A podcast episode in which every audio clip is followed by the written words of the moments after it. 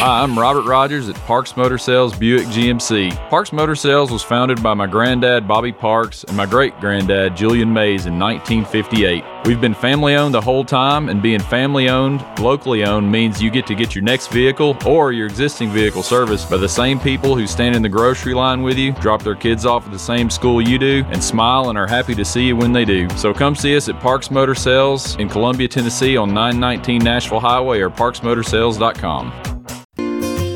Hello, I'm Barbara Lincoln with Holland's Pharmacy. You may have heard our previous commercials about compression hosiery that we carry at Holland's Pharmacy. Well, we've recently expanded into a full line of knee braces, back, wrist, ankle, and other support wear. We will gladly help you get just the right fit for these items and, of course, special order items to ensure the proper fit. Come see us at Holland's Pharmacy, 1608 Hatcher Lane, or call us at 931 388 4233. 388 4233. American Standard Heating and Air Conditioning is built to a higher standard so you can focus on the problems in your life that actually matter, like the stair that only creaks when everyone else in the house is asleep.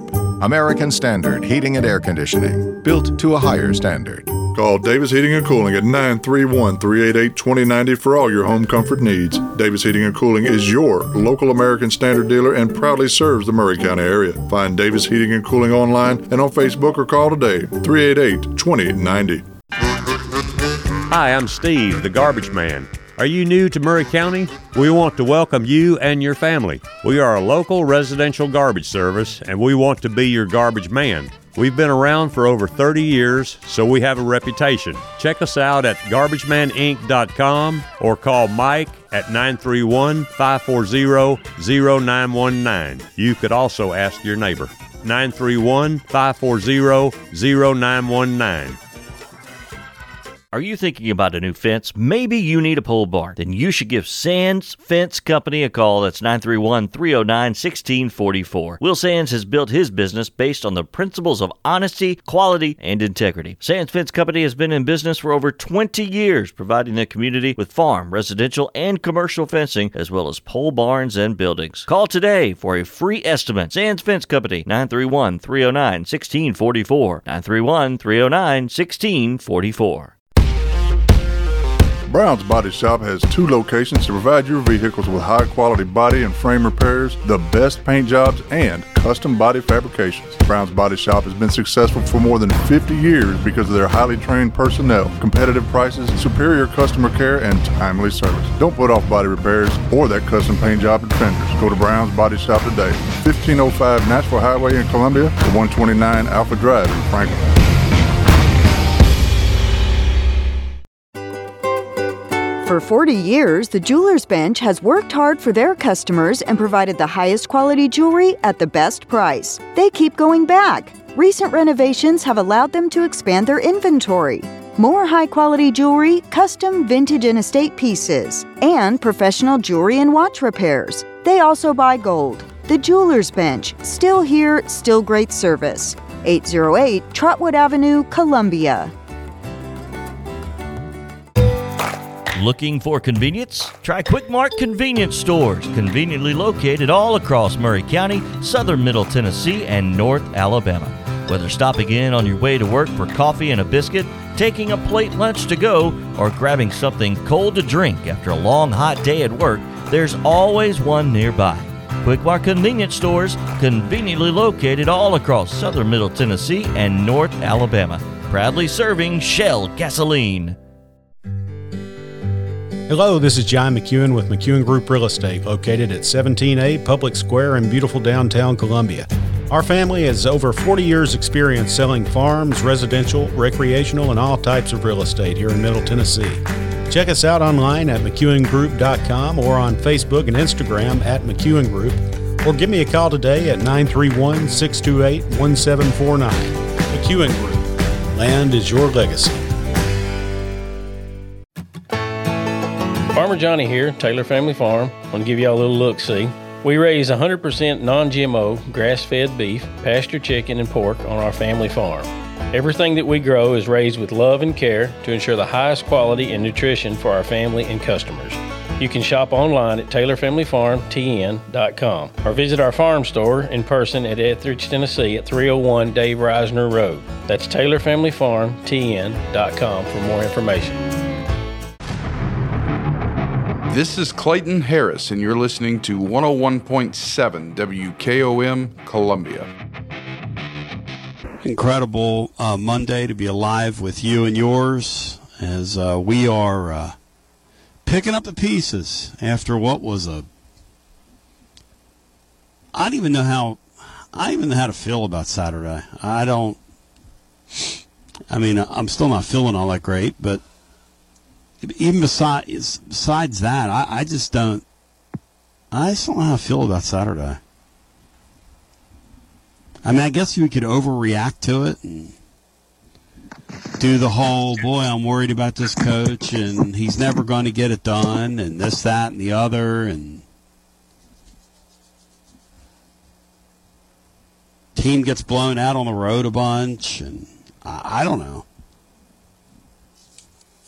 I guess one thing we're not going to do is worship this dude all off season and call him the modern day Steve Spurrier. Because that doesn't happen. That doesn't happen to Steve Spurrier.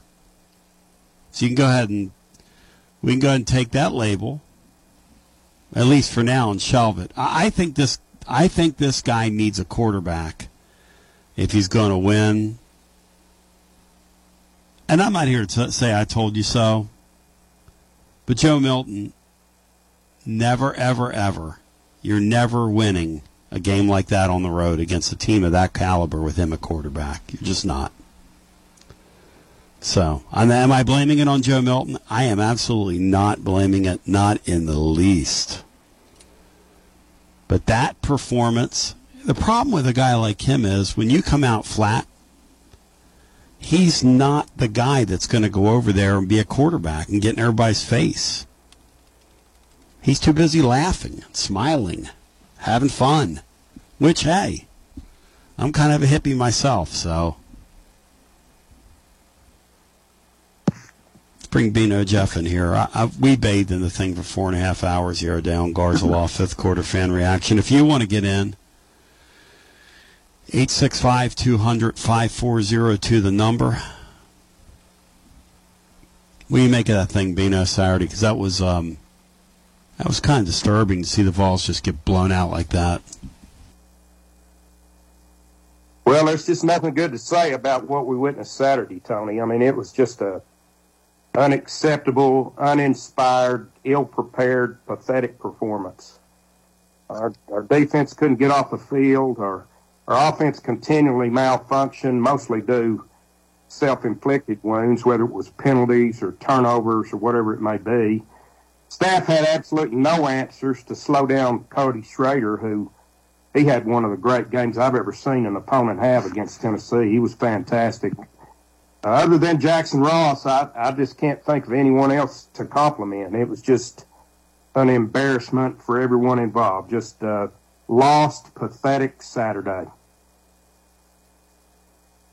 And what's weird is, as a fan, you try to. Um, football's a game of narrative, you know. Like up at Penn State, the narrative is this guy just can't beat the teams that matter in our league. That's certainly not a narrative about Heupel. Heupel's shown that he can go to the highest of highs. The weirdest thing about this dude so far, almost three seasons, three full seasons in, is that his lows are in a register that I just didn't. I just don't think his teams are capable of playing down there. It's really strange, Bino, isn't it? This guy's tenure yeah, is really strange. It, it is. It is, Tony. And, I, and I, am sure I'm not saying anything here that Josh Heupel and his staff don't know. Uh, but it is alarming that uh, in the course of one year, uh, we've, we've gone on the road for three winnable football games. And not only have we not won, we haven't even shown up. Uh, we haven't been close to winning any of those games. And, you know, I'm sure that the staff knows if they're ever going to win anything of significance here, they've got to figure that out and fix it. Uh, South Carolina last year, Florida this year, Missouri this year, all of those are just unacceptable, uh, unexplainable performances. Uh, whatever it is in the water causing that, they got to get it out of there. Yeah, three winnable football games is such a um, such a great way of looking at it, and who knows what's causing it? Uh, is it is it coincidence? You think, Bean, or you think it's a um, or or do you think it's real?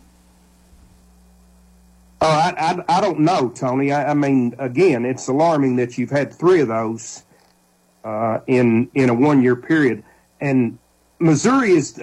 I think Missouri's better than us this year, but Florida definitely is not, and neither was South Carolina last year.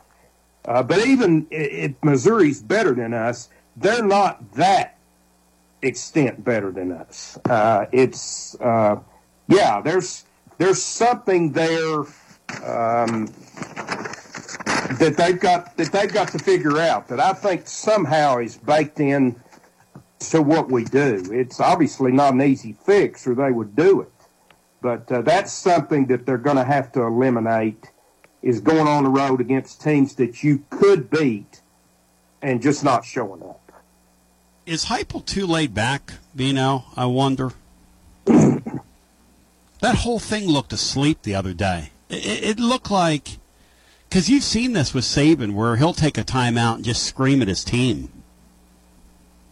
I mean, whether that helps or not, I don't know, but at least it gives the uh, the hint, maybe that hey, we're trying something over here. We looked like we never got off the bus here today. That game began with a bust.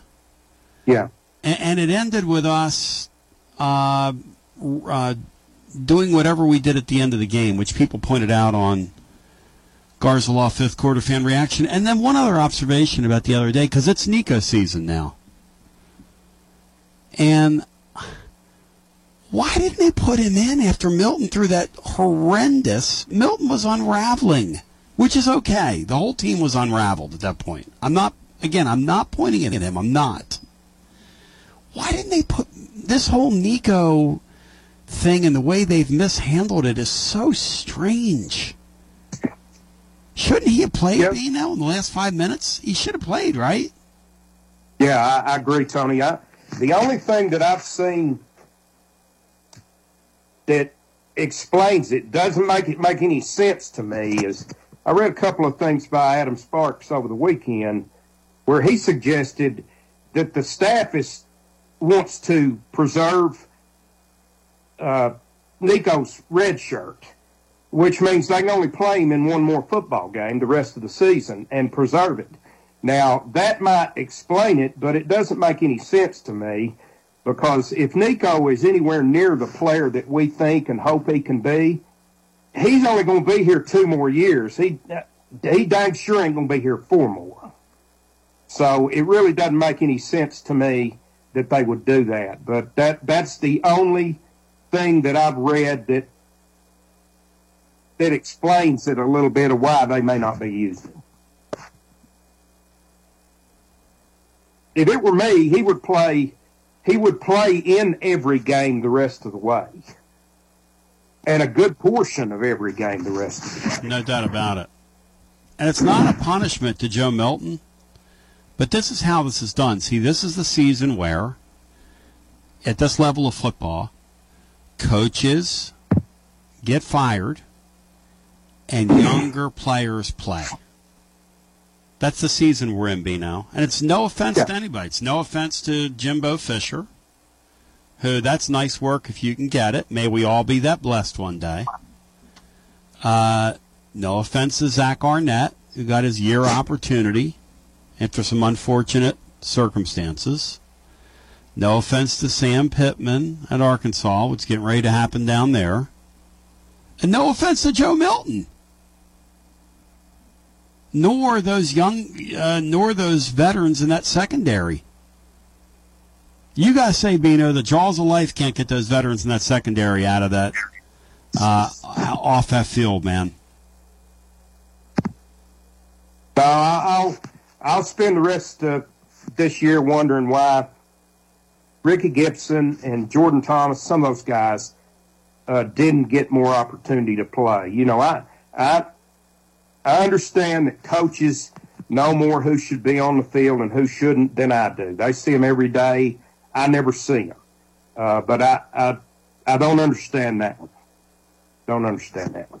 That's the equivalent in Major League Baseball when you watch our secondary of having of having guys on your roster that are hitting like 188 and you just throw them up there every day and let them let them keep keep hacking away. When they, these veterans have never had a, any seasons like Stanton had in order to build That's up the point. a resume. They have zero equity. And and the funny thing is, people were telling me earlier in the year they're better, and I'm like, better than what? You know what happened Saturday? We finally played a team that could throw the ball a little bit. And against Alabama in the second half, they came out and chucked it on us. I'll tell you this. Sean Sinclair had a great line the other day. If that defensive coordinator of ours, an Orange Throat for some reason made today about me and him. I don't understand. If that makes you feel better to rip me today, every anybody who wants to rip me to take a little pain away from what happened Saturday, you go for it. I'll, I'll be your scapegoat, whatever. But Saturday to me represents, and Cinco said it best on both sides of the line of scrimmage in a weird way for Josh Heupel's team. You can't say this very much. They didn't help their kids at all. They didn't help their kids a little bit. In fact, they kind of got in the way on Saturday on both sides of the line of scrimmage. And this defensive, this passive defense we've all of a sudden been playing, Bino, tell you what, play that way against Georgia, and I will bet my house on Georgia giving away 10 points Saturday in Neyland Stadium. Can I get an amen from you, Bino? If we come out and play that way on defense, that game will be over at halftime. Uh, yes, I, I would agree, Tony. It may be over at halftime anyway, but uh, you know it, this this one Saturday. Uh, you know I, I'm I'm no fan of our secondary, but uh, they had plenty of help on Saturday. Our linebacking was awful. Uh, it, you know, a guy just doesn't run for 200 yards and catch 100 yards of passes coming out of the backfield. Uh, if, if you're if you're getting any play from up front. Go to the phones. Now, Brian Hartman's got to be in a pretty good mood because his Jacksonville Jaguars backed up his Tennessee Volunteers. Brian, how many points combined did you score on the weekend, NFL and college combined? Uh, 36 and 34. They got outscored 70 to 10. that, um, if I forgot what a weekend like that felt like, I used to have that on the regular. On but if, if I needed a reminder, I sure as hell got it. On the regular. It's a pretty good line. So here's what we're going to do. I want to hear from I want to hear from you at 865-200-5402. Uh, before we do anything else, and I meant to do this Saturday, but playing with like half my brain tied behind my back right now. I, want to wish condolences, family and friends of Mike Hamilton. And um, I'll just say we re- we dedicate the rest of today's program to him. Um, Mike Hamilton's just people I was reminiscing with about him the weekend. Uh, we got word of his passing on Friday. We talked about this, by the way, Friday night during our Garza Law Tennessee basketball overtime, which we'll be on with you following uh, tomorrow's game in Thompson-Boling, and of course next week we have a busy week with that, as the Vols are down in the uh, the Vols are uh, in action next week in a huge event. It was ironic on Friday that we were doing a basketball overtime and we got to talk about Mike Hamilton because I, I'm a big believer that Tennessee basketball would not be where it is were it not for the fact that Mike Hamilton said, we're going to prioritize this. And Buzz Peterson and Bino, you remember this well, his family and friends, and he was very good at influencing people, Buzz was. But you all the media whipped up here locally, and they were all asking me, "Why are you pers? Is this personal?" And I'm like, "No, I want to go to the NCAA tournament. It's not personal." And Mike Hamilton saw something in this athletic program and decided to give Bruce Pearl a shot back in the big time, where he was ostracized and cast off. And I really believe if you if Tennessee didn't do that, I don't know that they have the success they've had. I don't know that we'd be talking about a robust Tennessee basketball program right now. What do you think, Bino? I think Mike Hamilton deserves a huge amount of credit for what happened. Uh, I, I do as well, Tony. He he was the first AD in my lifetime that cared anything about basketball. Ray Mears had a great program in spite of Woodruff, and uh, Dickey didn't care if it went down to a club sport. Yep, that's exactly right. And then you have the other side of Mike Hamilton, which is a truly awesome man who really did live for others and to help others. And one thing I said about him Friday, which I'm going to reiterate here, is that Mike Hamilton wasn't only a wonderful ambassador for Tennessee and for the sports world, but literally was a wonderful ambassador for mankind. I mean, he was just a great, great guy. And, and in my my mind, when I think of Mike Hamilton, I think in an inspiring man of God that lived to make his world better, and that's what he did. So. May he rest in peace, and our condolences to his family and friends as we continue with more. Get some calls in after this. This is Terry Wilcox, aka the Chicken Man, aka T Willie, and you're listening to 101.7 FM WKOM, Columbia, Tennessee. Alert, alert! Columbia Chrysler Dodge Jeep Ram has a huge announcement. We're expanding our service center to get you in and out quicker than ever. That's right, five new service bays to get your vehicle back on the road. Don't drive a Chrysler, Dodge, Jeep, or Ram. It doesn't matter. Our certified technicians are trained to work on all makes or models. More service, less time. Only at Columbia Chrysler Dodge Jeep Ram. Family owned and operated. You can count on us.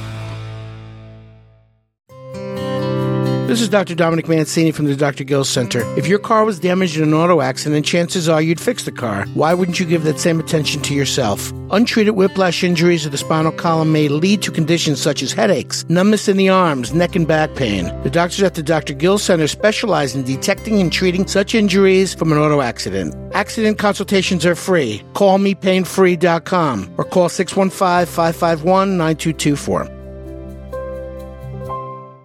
In today's uncertain world, you can never be too careful about your family's financial future. That's why the Parker Group, a part of Baird's Private Wealth Management, is offering a free second opinion on your financial plans. Let us review your current plan and we will identify any gaps and offer suggestions to improve it. Please call the Parker Group at 931 548 3737. That's 931 548 3737. Robert W. Baird and Company Incorporated does not offer tax or legal advice.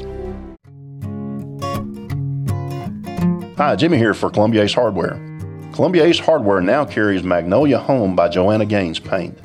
Now their premium quality and huge selection of colors will be right in your neighborhood, along with the award-winning service and advice Columbia Ace has always provided for your paint projects. Around the block, what you need in stock, with people who know their paint. Columbia Ace, the helpful place. Ace is the place with the helpful hardware, folks. Hey, this is Derek Ransom with 10 Pin Alley, voted number one family entertainment center in Maury County. We offer 32 bowling lanes, giant arcade, laser tag, bumper cars, and a full cafe and bar menu. We also specialize in group events, kids and adult birthday parties, company parties, sports team parties, and holiday parties. We're located at 322 East James Campbell Boulevard in Columbia. Call us today at 931 381 Bowl or visit us at 10pin.com. 10 Pin Alley, it's where the good times roll. Do you have trees that need trimming or removed? Do you have stumps that you want ground? A1 Tree Removal is a family owned and operated business local to Columbia and Lewisburg and servicing surrounding Middle Tennessee. They are licensed and insured and provide free estimates. No job is too big, no tree is too small. Give old Luke a call or text Luke at 931 359 3113 or you can check them out on Facebook and tell A1 Tree Removal that you heard this ad on the radio. If you love America, you will love A1 Tree Removal. Hi, Terry Tillis from Tillis Jewelry. When you think of diamonds, what do you think of? Rare, precious, timeless, sparkles like the sun. They are timeless and nothing like them on earth. Then do you think, where do I buy local to buy the perfect ring? Maybe a diamond pendant or earrings or maybe a new diamond band. Look no further. Tillis Jewelry carries all your diamond and jewelry needs. Stop by and see our wonderful collection. And remember, if you don't know your diamonds, know your jeweler. Tillis Jewelry, downtown Columbia. The generations that have paved the way for us deserve respect, integrity, and compassion. This is Kelly Dobson, owner of Caring Hearts Home Healthcare. My grandmother and mother started this business in 2005, and I was honored to take over in 2012. Licensed and insured, we help our aging community stay in the comfort of their own homes. Online at Caring Hearts Home Healthcare LLC.com, by phone 931 381 5470, or in person at 1121 Trotwood Avenue here in Columbia. That's Caring Hearts Home Healthcare. I have got my favorite grocer on the line, Mr. Miles Johnson. Miles, how's everybody doing at Foodland today? Oh, we're all doing great. How about yourself? Man, I'm doing fantastic. It's always fun talking to you. You guys always have some amazing deals over there. So, uh, what kind of specials are we talking about this week? Well, this week we have two different ads going on. We have the normal Wednesday to Tuesday ad, which includes assorted pork chops, $1.79 a pound, New York strip steaks, $4.99 a pound, five pound bag russet potatoes, $1.99 each, Domino sugar, two for seven, and Coca Cola six packs, three for 12. Wow, some great deals right there. People need to come in and check them out. And as always, you're open seven days a week, 7 a.m. till 9 p.m., located right there on West 7th, right near the post office. Well, Miles, thank you as always. It's a pleasure talking to you. You folks uh, over there at Foodland have a great day, and uh, we'll talk to you uh, next week. All righty, thank you. Thank you, Miles. Again, that was Miles Johnson from Foodland. Go check them out for some of those great, great savings. This is Big Lou Maddox, and you're listening to the best radio in southern Middle Tennessee. WKOM 101.7 FM, Columbia. Tony B back with you. It is a Monday. Race fans, and the Vols got boat raced which I'm with Bino. You could have told me Friday, like when I was well, when I popped in at the end of the end of Friday's show in the state I was in. I said, look, I don't, I don't feel good about tomorrow. I don't think tomorrow's going to be a very easy game. Um, never dreamed in a million years it could look like that. Now, some would say, what's the what's the difference? I mean, you either win or you lose, but I think there's a big difference, personally. To the phones we go. Let's get as many folks in here as we can. We'll go to our TLD Logistics hotline on this Monday. Hello. Hi, you're on the air. Hello, go right ahead. It's CFL Swag. Hey, Swaggy, what's up, brother? Man, I tell you, I, I'm just going to go ahead and say this right now. For any Vol fan, if you were going to sell your ticket, then that tells me one thing that you are not giving your all. Like, I don't care if Georgia has won all year long. I don't give a rat's ass. There's one thing about it. Okay, it's like they say, when adversity hits, there's one thing you can either do. You can sit there, you can pity yourself, or you can put your head high get off your ass and put the work in. Do I think our guys will do that this week? I think they will. Do I feel that they feel that they have nothing left but to give their all this week? Absolutely. Like Saturday, we need to fill Neyland up. And I think our guys can win that game. Now I'm to tell you why. Okay. So if Milton goes out there and he throws a decent game, he might have the best game he's had all year this Saturday. They may play with their hair on fire. I mean, I hope Dante's okay, but we have we have enough talent on our team. Like our O line is nasty enough. Like I I don't know what happened Saturday. I still I I, I shook my head as well. Like how do you not stop that running back? Why did they not load the box? Like why did they not like why did they not make changes? Who the hell knows? I don't know. I wasn't there. You know, I wasn't on the field. Like there's a lot of unanswered questions. Were you at the game, Andy? No, I I was not able to Sat that one out, huh? Um, It's a long ways away, man. It doesn't look very inviting. I'll say that. And some of the some of the comments that we got on our Garza Law fifth quarter fan reaction from people that were there say that the atmosphere was uh but didn't feel like a Southeastern Conference football game, let's put it that way. But but to your point, does Tennessee have the wherewithal? Bino, do they have the wherewithal in a one game sense to put it together and, and get the Georgia Bulldogs Saturday?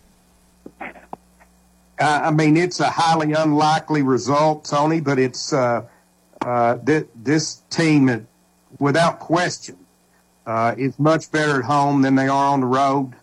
Uh, I, I I don't think we'll be able to catch Georgia asleep, uh, even though they've already clinched the East because they're they're playing for higher goals than that. But uh, uh, they'd have to play a C game. We'd have to play an A plus game. Uh, but uh, I mean, yeah, there's always that that chance, that slim chance. Got to turn them over three or four times, Andy, if you're going to win that game. In my mind, you got to turn them over. Well, I mean, absolutely. Um, I mean, I mean, yeah, we're going to have to stop. I mean, is, do I think their quarterback is is that great? Absolutely not. But nobody has put pressure on him. Our defense can put pressure on him. With I feel with without a doubt. An- Andy, here's my question for you. We were talking about this earlier. You got a line on this guy that maybe nobody else does. Since uh, he flew across the country and you kind of bonded with him, we saw that in social media. So we, we, you've got the video proof to for everybody to see. What do you make of how Nico's not getting on the field? And Bino said that Andy Sparks uh, opined that perhaps uh, they, what they're trying to do is they're they're trying to uh, preserve his red shirt year, while not saying that they're preserving his red shirt year. Have you heard anything towards that, uh, Andy? You want to throw your hat in the ring on that? Um, I, I will say this. Um, Nico is a very humble kid. His whole family are very humble. Um, so he is very patient. So anybody that thinks he's going to transfer, and I heard some crap. Unbelievable. That's like, you know, saying that, oh, he's talking to other. No, he's not. He's like, forget it. Like, they love Tennessee. Like, a lot of his family, they love Tennessee and they love where he's at. Um, now, do I think that Nico is very capable of being a game changer for the rest of the season? Absolutely. Yep. Like, I'm with very- Bino. I'd let him play. He he would play at least half of that Vanderbilt game for me, and he Yeah. would play, and he would get a couple series this weekend uh, there uh, And and by the way, shout out to uh, Adam Sparks and then Andy Sparks, no, ma- no matter where they may be. But uh, yeah, so um, Bino does does rapper Andy's um, does his explanation help you, Bino? Did he clear it up for you? Yes. Very much. Yep. Anything else for us today, Andy? You you you bring peace. You came in peace today. Um, man, I'm just, uh, you know, the diss track that I released Saturday, I had a lot of fans, you know, saying, oh, I shouldn't have done it and this and that. I'm like, you know what? It doesn't matter. At the end of the day, I, I gave, I gave hope to it because right, yes, right. I had hope. Yes, I felt we were going to go down there and take care of business. Did you think you fired up the Missouri kids? Is that what people think you did with your diss track? Uh, I feel that that was the most ex- hyped diss track that I had released and the most expression because I feel I get more comfortable each time. And I felt that those lyrics were some of the most put together that I had put together. Um, but this dog diss track that I'm going to write, Uh oh. there's no whole bars to it. I, Oh. I'm, like, Uh yes, oh. I, I hope that. When's that dropping? When's that dropping, Andy? Um, I will probably. I'm going to write it today, and then I'm probably going to put a sneak peek out probably on Wednesday, but I will be uh, performing that, um, of course, Saturday. Um, probably around the earliest would probably be 11 a.m. Um, could possibly be 12, depends, you know, what time to Knoxville and uh, where I'm going to do it at, cause um, Yep. probably going to do it probably at Rock Rogers tailgate again. But um, Well, listen, you're you're the man. Much love to Uh, you. Have a Dwight Gooden, brother. Good talking to you. go Vols. Go Vols to you. Back to the phones we go on our TLD Logistics hotline. Uh, for some reason, people call my cell phone. Anthony did not believe me the other day, Bino. There's a there's a number in North Carolina. This person knows who they are. Called my personal cell phone. I finally had to turn the ringer off, you know, during the Garza Law program. 54 times, Bino. Saturday night. Wow. Tony, like uh, like the lost girlfriend, and I miss you. You know, I'm not hip to the hip talk, but uh, uh, Andy's diss track that he dropped, firing up the Tigers, makes about as much sense as anything else I saw on Saturday. Back to the phones we go. Hello and welcome into our next call. Now Andy's to blame, so we'll throw him into the mix. Uh, Orange Throat blame me. Now Andy shares some blame for what happened Saturday. Hello and welcome into our next call. Uh, Tony Bino, I got a, uh, the, the football schedule here on my refrigerator. I and, and last year, last year I got Georgia ball game and I put Erik Ainge lost this game for running his mouth. And I believe this year for, uh, Missouri, I'll put down Andy's diss track as, uh, what cost us that game. Well, I mean, if Andy's catching strays, uh, if he's catching strays in social media, you know, why not? Him and O'Ange. Uh, I got a question uh, that I'd really like to ask Cinco because he's been there. He kind of knows how it works. But I just can't keep it to myself till Wednesday, so I'm I'm gonna ask you and, and Bino. Uh, this Tim Banks fella, whenever we hired him, I I went through his resume with a fine tooth comb, and uh, didn't have quite the experience I wanted, but at the time we had the NCAA stuff going on. You know about the coaching coaches we've had, and uh, but I liked his uh, his style of defense that he ran. You know, was pretty aggressive. Uh, Uh, I don't know how much blitzing he did, but I, I thought he blitzed plenty, and he, he, he dang sure like to uh, get some pressure on the quarterback, and uh, and our defensive line has, has gotten better. I think over the three years, uh, our linebackers are. I don't, I don't know because uh, uh, what's his face that left? Dang it, who am I talking about? Bino. Banks. Uh, Banks. Banks. Yeah. Ba- um, Banks is one of these guys got so much talent. You want to say that you're missing him, but with some of the baggage that come along with him, I, I don't, I don't know. But, but really, what I'm getting at is, uh, it seems to me like he's changed his defense the way the, the defense we run as defense coordinator seemed like he changed it to accommodate Willie Martinez and his defensive backs uh, not being able to get it done SEC wise. And I wonder if Tim Banks, here he is early in his career, if he's not going to end up losing his job trying to cater to somebody that's been there and done that. What do you think, Bino? Well, I, Tony, you would know more about Banks than I from your Penn State connections. Um, I, I think Charlie's right in that he's, ch- you know, he, his reputation has been as a very aggressive uh, defensive coordinator.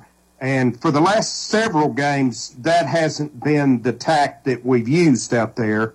Now, we used it effectively until until uh, Saturday.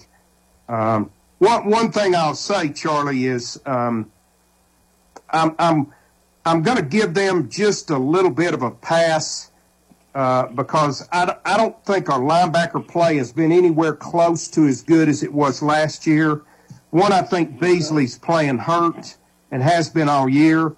Uh, Pili got hurt. He was going to be the bridge to try to get Herring ready to step out. I just don't think. I think he's had to play more minutes uh, than he's ready to play. So from that standpoint, I, I don't. I, I'm, I'm going to give him a little bit of a pass. But now the the other areas, uh, we've been pretty good on the defensive line most of the year, but and our secondary is what our secondary is.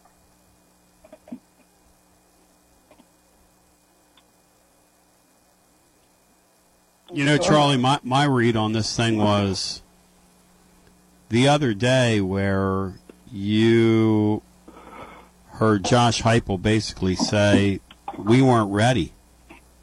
We didn't see on film what they were doing. I, I forget what the exact term was he used. It's in the blog, and I'm looking for it. Brian, do you remember the Yeah, way he put it? What was the exact term he used? Structural. It sounded like structural differences Yeah. or something about structure. it was structurally different. Yeah, you, that should never come out of a head coach's mouth to the media. That's him basically saying, "My defensive coordinator was not prepared for what they're doing," Well, which I thought was Yeah. kind of an interesting admission that Heupel would do that to one of his coordinators. I thought that was uh, that's a little bit of that's a little bit of being thrown under the bus. I believe.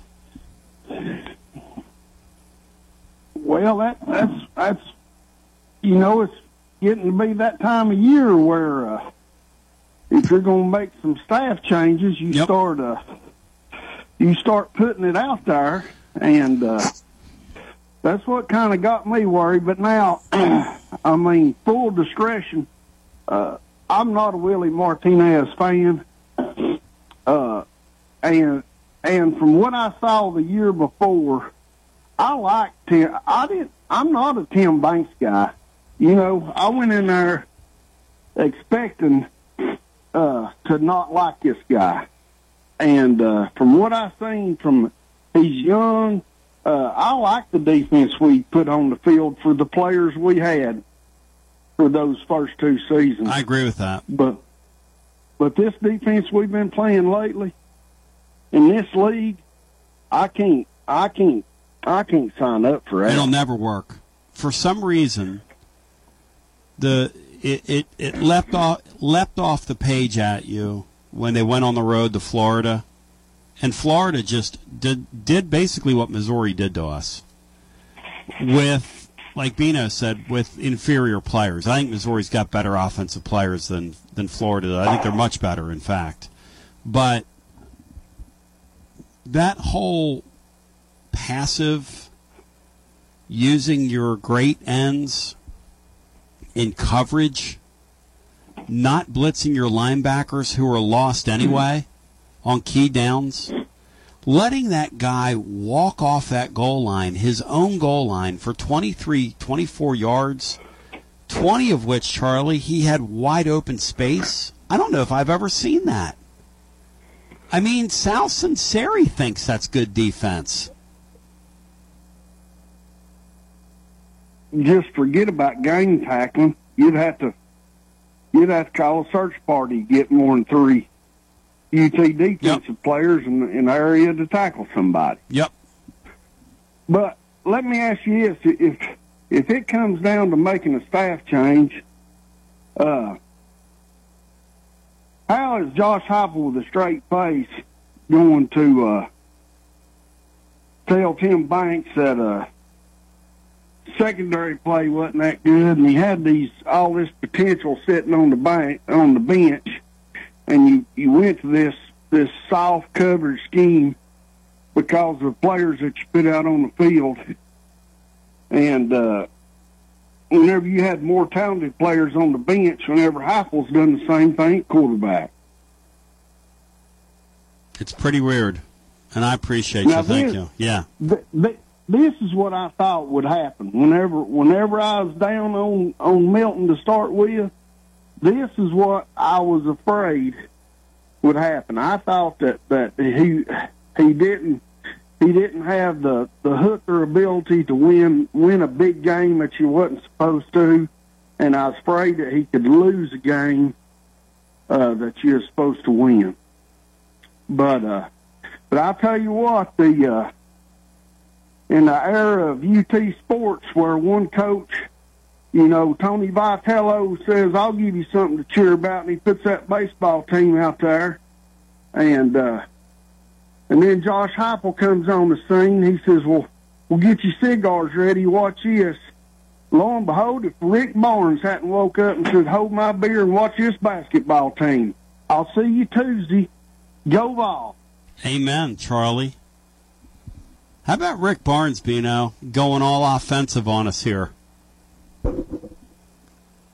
Yeah, I'm, I mean, I I like it, Tony. Uh, the, you know, my my only my only real complaint with Rick Barnes um, uh, has been I I just thought he was a little bit too tight reined on the offensive end, um, but it it appears as if he's got a guy that he's going to to let be pretty free on the offensive end if if early indications prove correct. Uh, so yeah, I, I like it. I wonder what it's like for the veteran seniors on that team to have a guy come on their team and it's basically his team all of a sudden. Because that's what's going to happen with this Knecht guy. You know, um, you know what I mean. It's going to be interesting. You mentioned seniors like Vescovi and Triple J who seem like they've been there forever. Yeah. They have unlimited eligibility. I wanted to ask a question. Maybe it's a good topic. Maybe it won't fit this week, but later on down the road. What's a player that's played at Tennessee, no matter what sport, that if they could just play as long as they could play and would never run out of eligibility, who would who would you pick for that? Back to the phones we go. Probably me doing that post game show. Hello and welcome into our next call. This is recency bias, but I'd say Hendon Hooker. Hello and welcome into our next call.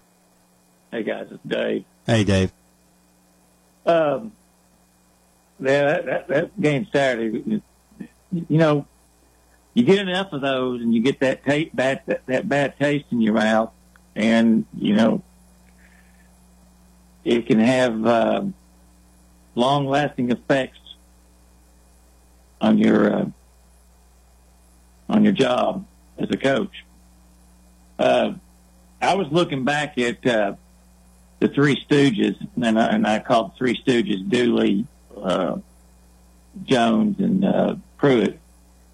Uh, and I'll get I'll take uh, Dooley and Pruitt out of the equation, but Butch Jones, uh, his first three years had eight double-digit losses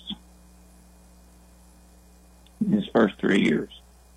If Tennessee gets beat Saturday by double digits, Heupel will have nine double-digit losses. Now, I'm not I'm not going to say that Heupel's Butch Jones or anything like that, but if you look at Butch Jones' third year, he went nine and four, and he lost four games by a total of 17 points. Uh, I hope this works out. I hope it works out for all of us. But red things are starting to. This thing is this, this thing is so fragile, and we've been through so much as a fan base since Fulmer left that this thing could the wheels could fall that quickly, and they and they, and they can, and they did with Butch Jones. It fell off in like six months. It was it was over. Yeah, but you have a different person in in in in a human being there. I mean, the wheels are always going to fall off for Butch Jones if he stays around long enough in in in one place because of the way he conducts himself. Uh, I mean, he's already But- but feuding hadn't- with those people at Arkansas State. But they hadn't fallen off, fallen off at, to that point of his career. No, but it was going to happen. But it was going to. The the fact what happened to Butch Jones in his fourth year will have zero bearing, and I mean and zero correlation on on what will go on here in year four. Now, year four might not be very good next year. I don't know. I mean, you got you got a lot of guys on your offensive line you have to replace. You've you're breaking in a new quarterback in a league. It's pretty unforgiving. You haven't exactly gotten him playing time this year. On top of that, wide receiving core is a little bit of a little bit of a mystery. Uh, defense is, uh, you know, bunch of guys that bunch of young guys are going to be out there next year. But I don't. I I just don't think it's necessary to uh, Well, I'm to, not- I'm not- to, I'm not- to I'm even bring. Butch Jones into this. Right. But this is such, this league is so unforgiving. So unforgiving. Um, the, the, like I said uh, after the game Saturday night when I called in, the expectations at Tennessee are not the same as the expectations at Ole Miss or Missouri. We have higher expectations here, and we should because of our tradition. And uh, if he, I mean, if this guy, I, I just hope he, I hope it works out, Uh, and but I'm prepared for it not to. I, I'll just put it that way. Well, But I I- appreciate you guys. Thank you. Bino, respond to that. He's prepared for it all of a sudden not to.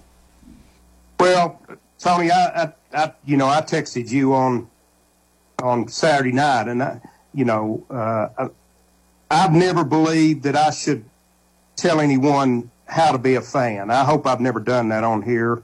Uh, I, I never intend to. Uh, I, I think the the era where these coaches are making a bazillion dollars, and especially in our situation where we've been through this revolving door of of coaches for 15 years, I think that's forced some fans into a position where they're worried about who our football coach is going to be in 2026 based on a sorry night in Columbia, Missouri in 2023.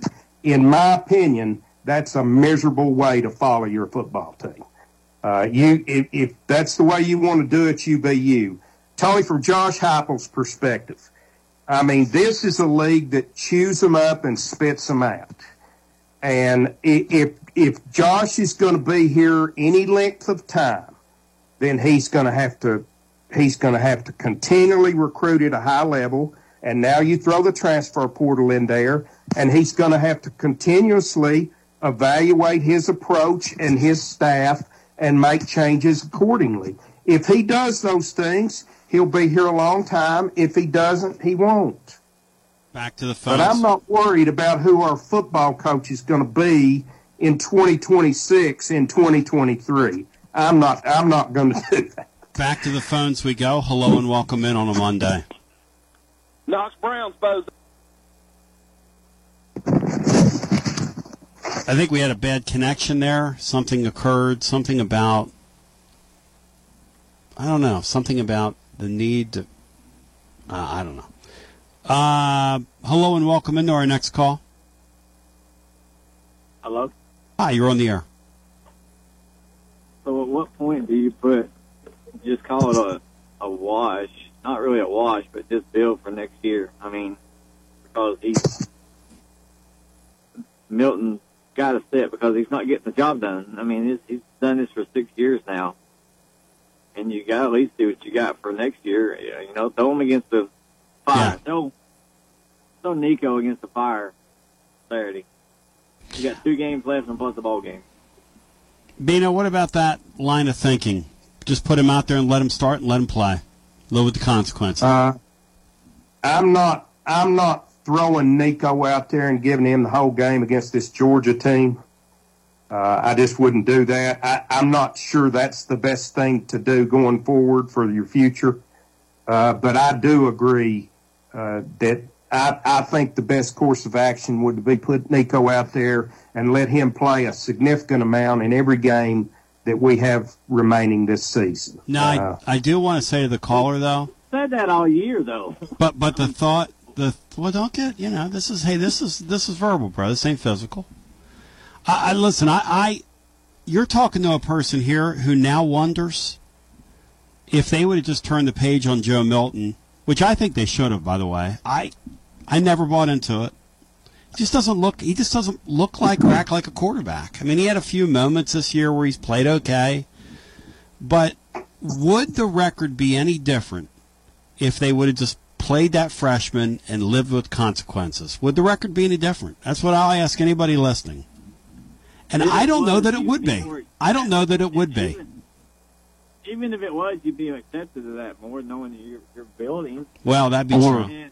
That's true. What if you got a transfer and played a transfer this year? Well, you were never That was really good. You were never in a real world going to. First of all, there aren't any out there. Secondly, you weren't going to do that because nobody was going to come knowing that Nico was here. So that and that would have been an impossible situation. Maybe to play one year, maybe. Well, no, nobody would have come under those circumstances. Not how it works. Okay, so here's the next question: Do they have doubt that Nico can play? Is there something that they're not coming to the press about now? It's very curious to me, and I'm just say I think they like him a lot, but it's very curious to me that he did not get in that game the other day. That makes, to Bino's point, if they think they're going to redshirt this guy and that they're going to preserve his last year here, basically what they're telling you is we don't think he can play. If that's the case, Bino, we don't think he's a star player. We think he's a college football quarterback which that better not be the case. This guy better be able to really play. And and here's the thing about these guys: when you put them on the roster, they really elevate you, no matter what level they're at.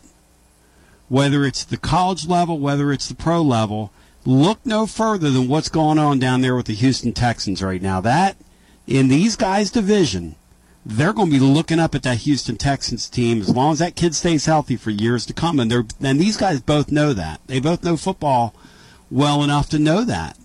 And so that that Adam Sparks item about the red shirting deal that that better not be it. That doesn't make any sense. Like Bino said earlier, it just doesn't make any sense. And to answer Brian's question, my two players, I, I have two: Jamal Lewis and Chris Lofton. If I could have forever. Well, that's a great answer. Thank you, brother. Good talking to you. But we're not doing that today. Please don't give those answers out. We're we're not going. But thank you for the. Um, he was getting snappy, Bino. This stuff makes people snappy, snappy and clappy, man.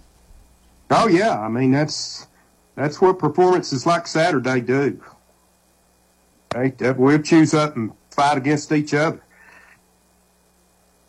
I, I know they're in a tough spot now, Tony, and that they're, you know, they they. This is a kid that came back and gave them two years uh, before he got on the field, and now they they probably feel a little bit of a sense of responsibility to give him every opportunity to play every minute that he can. But you know, this isn't high school football. This is the SEC. And the last time I checked, what's what's got- best for your future. And the last time I checked, he got obliterated twice on the road. We'll take a brief time out and, and looked pretty dead doing it both times. No offense. More after this. This is Big Lou Maddox, and you're listening to the best radio in southern Middle Tennessee. WKOM 101.7 FM, Columbia. Hi, I'm Robert Rogers at Parks Motor Sales Buick GMC. And I'm Michael Parks Lawrence at Parks Motor Sales Buick GMC. Together, we're Mr. Bobby Parks' grandsons, and we run his dealership, and we are glad to be part of our local community. Being family owned and operated, we invest heavily in our community. We do things like sports teams, schools, bands, you name it. We try to help everybody we can. The reason why we do this is because we all love this community. So come do business with us, your neighbors, at Parks Motor Sales in Columbia, Tennessee, right off Nashville Highway, or at parksmotorsales.com. Hello, I'm Barbara Lincoln with Hollins Pharmacy. You may have heard our previous commercials about compression hosiery that we carry at Hollins Pharmacy. Well, we've recently expanded into a full line of knee braces, back, wrist, ankle, and other support wear. We will gladly help you get just the right fit for these items and, of course, special order items to ensure the proper fit. Come see us at Hollins Pharmacy, 1608 Hatcher Lane, or call us at 931 388 4233. 388 4233. American Standard Heating and Air Conditioning is built to a higher standard so you can focus on the problems in your life that actually matter, like the drywall that somehow isn't. American Standard Heating and Air Conditioning, built to a higher standard. Call Davis Heating and Cooling at 931 388 2090 for all your home comfort needs. Davis Heating and Cooling is your local American Standard dealer and proudly serves the Maury County area. Find Davis Heating and Cooling online and on Facebook or call today 388 2090. Hi, this is Steve, the garbage man. Y'all have heard me talk in the past about Packer, our mascot dog. Well, I have some sad news about Packer. She recently crossed over the Rainbow Bridge to join our other beloved pets of the past. Packer lived out her final days on our farm in Water Valley. She had a great 14 years of life after being rescued by Don from being thrown away as a pup in someone's garbage. Rest in peace, Packer. Are you thinking about a new fence? Maybe you need a pole barn. Then you should give Sands Fence Company a call. That's 931 309 1644. Will Sands has built his business based on the principles of honesty, quality, and integrity. Sands Fence Company has been in business for over 20 years, providing the community with farm, residential, and commercial fencing, as well as pole barns and buildings. Call today for a free estimate. Sands Fence Company, 931 309 1644. 931 309 1644. For 40 years, the Jewelers Bench has worked hard for their customers and provided the highest quality jewelry at the best price. They keep going back. Recent renovations have allowed them to expand their inventory. More high quality jewelry, custom vintage and estate pieces, and professional jewelry and watch repairs. They also buy gold. The Jewelers Bench, still here, still great service. 808 Trotwood Avenue, Columbia. Hello, my name is Connor Mims. My wife Bradley and I live in Columbia, Tennessee, in Riverside. I am a deck and porch builder, and my wife is a second grade teacher at Riverside Elementary. My specialty is designing and building elegant and comfortable porches and decks. Let me work with you to design and build the porch or deck of your dreams. Give us a call today from our website, mimsmodernlandscape.com. That's mimsmodernlandscape.com and check out what we have to offer. Thanks. This is Trey Adcock with Dixie Equipment Sales and Rental. We sell ASV and Wacker Neuson equipment. We also rent a wide variety of compact equipment in the Middle Tennessee area. Come see us. We are located in Columbia, Tennessee at 200 East 16th Street. You can call us at 615 969 0118 or visit our website at www.dixiediesel.com. We have been in business for over 42 years and we would love to help you turn your project into reality.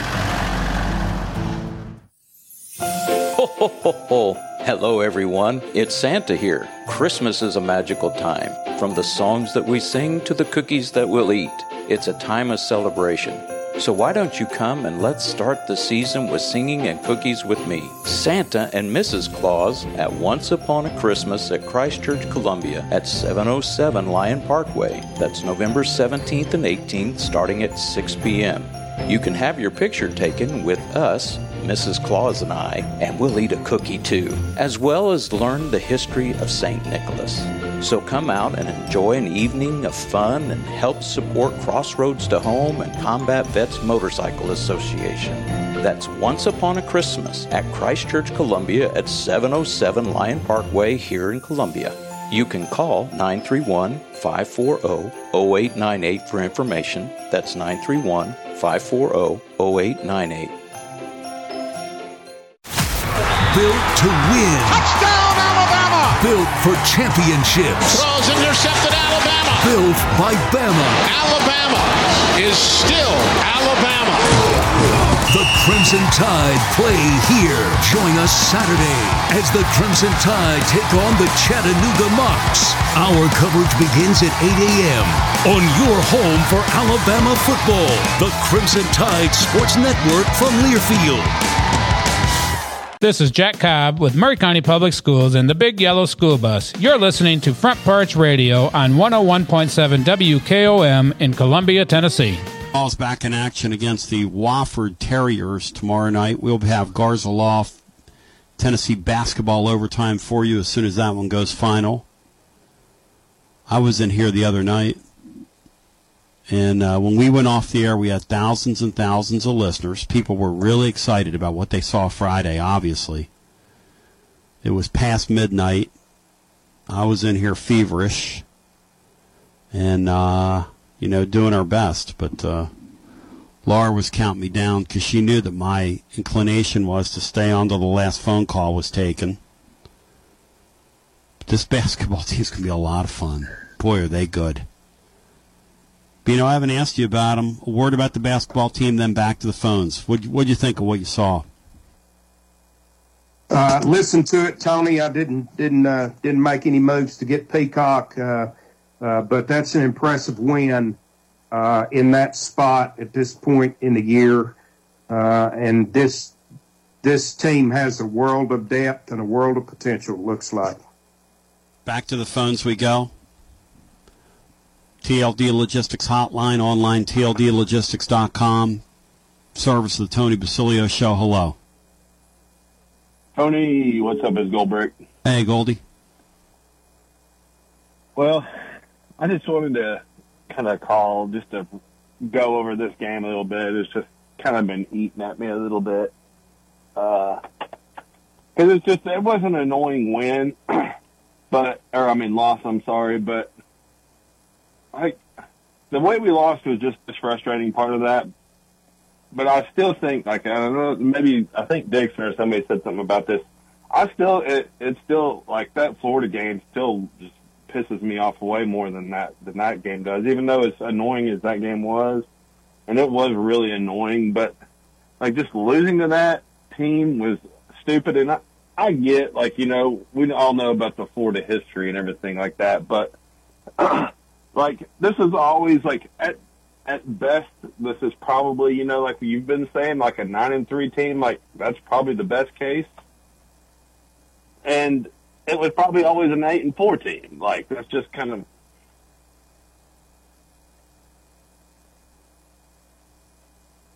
Yeah, are you there? I'm here. Yeah. The, yeah. So go ahead. I mean, like, I- no, I mean, it's just, and so like, I don't know if everybody was like expecting to go like ten and two or eleven, and but all this like thing, like we're probably going to get to go to a Florida bowl game. We like, we've been so bad for so long. Like, I'm not getting that excited about it. I guess about the loss just because it's just like, I mean, that's just kind of what we were going to be this year. Is kind of what we are. Like, I, I kind of just feel like losing that game the way we lost sucks, but I just kind of like I think Missouri was pretty uh, quite a bit better than we were, and I think that's why we lost that game. I, I don't know that there was a whole lot that was other than that to me, at least. I mean, it just looked like yep, they were quite a bit better than we were, probably not as good, that much better than we were, but like that was just like this was always going to be an eight and four kind of season. That's probably what we're going to end up going. So like I, I'm just not going to really uh, kind of overreact to a whole lot of things. I guess is kind of my point. Vegas really confused me Friday. And I thought, man, there, there's got to be something there that I'm missing. Because when that line jumped to Tennessee minus three in their building, I was like, what? Were, were you with me, Yeah. Bino, on that as well? Like, I was just really confused Friday uh, Friday afternoon because I was thinking, we're not winning there. And what? Yeah. Well, I, thought Burden was out or something. Maybe. And they Might may have have found way. out that even if Burden was going to play, he wasn't going to be much of a factor, which he wasn't. That that could have played. I, I just thought that maybe money moved it, and, and money was just wrong. The other thing that was really odd about the whole gambling market deal, I didn't understand the line in that Michigan game at all. Michigan basically put seven offensive linemen on the field, took it back to 1945, and said, Goodbye to you. Good. See you later. Peace. Have a Yeah. great good. I, I, I'll say this about that line, Tony. You know that uh, the the power rating that I like. Um, if if you put it together and you and you give you give Penn State the three points that their stadium deserves, it, it wasn't wasn't far off at all. I mean, from that standpoint, and that's basically the way that they that they make lines. So. And, and really, to Goldie's perspective about the season, I think it's interesting that we had a visceral rebound anger toward the Florida loss after the other night. Yeah. Which, why? Is that because getting blown out again? Goldberg, is that what, what touched it off on you? Because I, I, guess so. go ahead. Yeah. No, I guess that's probably it. And I mean, like, I get that. That I, I- mean, that's probably the best thing. Yeah, I mean, that's probably the best description, and maybe why I've gone back to it. It's also just the fact that, like, just, really what it was, almost more than anything, is watching this LSU just blow them out, like, just completely, just, just Jayden Daniels going for like 600 yards against them, and they're like, we just couldn't do anything, and so then it's just kind of like you just kind of go back to go like how like even this history aside and everything else aside, like it's just like how does that happen? Like how do you just how do they all these other teams like even Arkansas, the Arkansas I mean just seeing all these other teams play them like the like I can stand like I understand losing like I can make more sense even out of the take history out of the Florida thing, just completely out of it. I can totally get and I and I understand losing that Missouri game way more than I understand you know, just looking at that, going like, how, like, how does that still happen? Like, because they're off, they're really bad. Like that Florida team sucks. Like, it's, they're really bad. And so then it's just like, like, because everybody was freaking out about the Missouri game, and I'm just like, I don't, I didn't expect to lose like that, but I was pretty much expecting to lose that game. Like I, I would, I was pretty much chalking that one up as a loss. Yeah. And so, like, that's my my whole thing is just like, I don't know, like why everybody was so mad about losing to. It just seemed like it was almost like, oh, well, you can't lose to Missouri. Well, that's like not the usual Missouri team. Like that Missouri team's like a lot better than the Missouri teams that we faced the last two years, and I feel like a lot of people were kind of basing the last two years on that Missouri team when that Missouri team was a lot different than the other two Missouri teams that we played the two years before that. So it's just kind of like I can handle losing that one, but then I- I just keep on looking at that Florida loss one like, God, that's just it's infuriating even more because they're going. You know- it's another one of those years where they're going to go four or five, have four or five wins, and one of those wins are going to be against us, and it's just so annoying. It's got to make uh, looking how bad Tennessee's looked on the road in every other game. Kentucky has to feel like they lost again to Tennessee too. Looking at that, You know, Goldberg, it's interesting. Uh, I'm I'm like you in that uh, uh, before the season, uh, when the Vegas totals came out, win totals came out, I told Tony at nine or nine and a half, I would bet under. If I weren't just a Tennessee fan, I would bet under. So I expected really an eight win season, but barring uh, barring a highly unlikely result on Saturday, I am going to be somewhat disappointed, uh, even at eight and four, which I thought we were going to be. And the reason I'm going to be is because we once again lost to a Florida team that had absolutely no business beating us, and we had another on the road no show at Missouri like we had at South Carolina last year. I like always, Benno, you have a way with words there. I, I couldn't have probably summed it up any better. You summed it up better there than my long soliloquy there that I went on. well, Goldo, you're the man. Thank you, brother. My best All to you. you. Always good hearing from you. And on patrol lives on Friday. Just hello and welcome You know, to our uh, next call. You're live on the show on a Monday. Welcome in. Hello, Tony. It's Tennessee Wolf. Hey, Wolfie. You know, let's start off. I'm going to start off with something positive, and that's Josh Dobbs. I love to see that guy finally having some success that he deserves. I mean, the performance he put on yesterday, I just, it's really nice to see a VFL finally like him, who really deserves it, uh, finally succeeding. Shout out Josh Dobbs. Woot woot. Incredible, inspiring, stealing the spotlight for the last couple of weeks in the NFL. Bino, did you think Josh Dobbs had that in him to perform like that?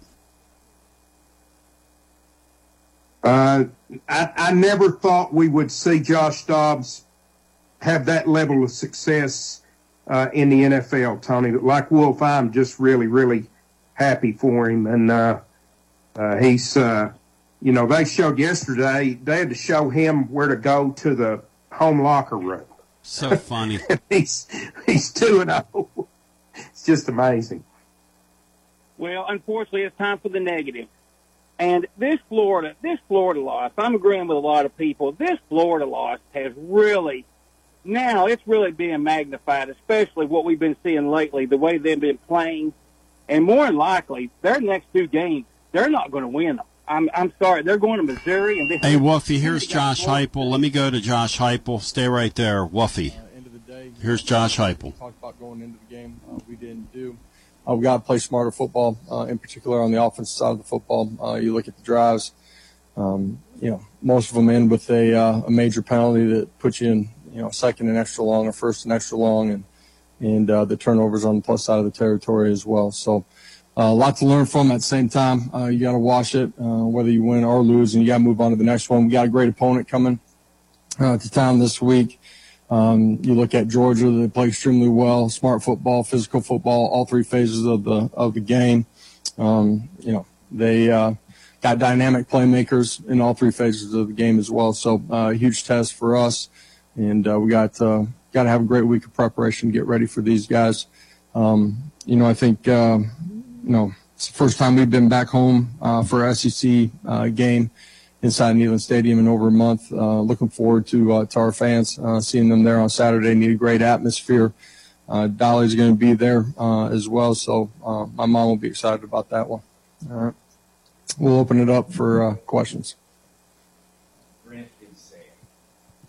Coach, you've referenced multiple times this year that you need to play smarter. Yeah. You talked about the penalties. How do you fix that? You guys have been penalized for three years pretty heavily. How do you fix Yeah, the the uh, um, well, well, some of it like personal accountability. Uh, some of it, you know, you look at uh, some of the penalties on the offense side of the football. The playing penalties comes down to, to fundamentals and technique and body position. Um, you do those things right, um, you have an opportunity to not have some of those those things happen. Got to be smart at the end of play as well. Yeah.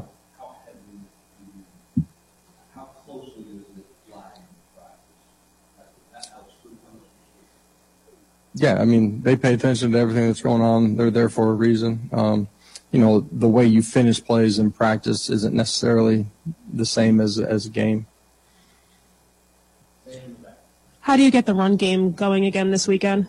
Yeah, um, you know, part of it's the way the game ended and, and the type of scenario that you're you're playing out, uh, but a bunch of it is, you know, us doing a great job, communication, fundamentals, um, running backs pressing the hole, doing a good job of reading things too. Uh, it was a combination of all those things the other night. Noticed a couple times in the first half, uh, you elected to fair catch the kickoffs. Then in the second half, you know, D took one about seven or eight yards deep. Kind of what, whose call is that? Is that yours? Is that Ekeler's? Is that D's got the flexibility to do whatever he wants to back there? Kind of what goes through all that? Yeah, um, you know, we have an idea of what we're doing before we go out there, but then based on the kick too, uh, there should be a decision that's made uh, during the course of the play as well.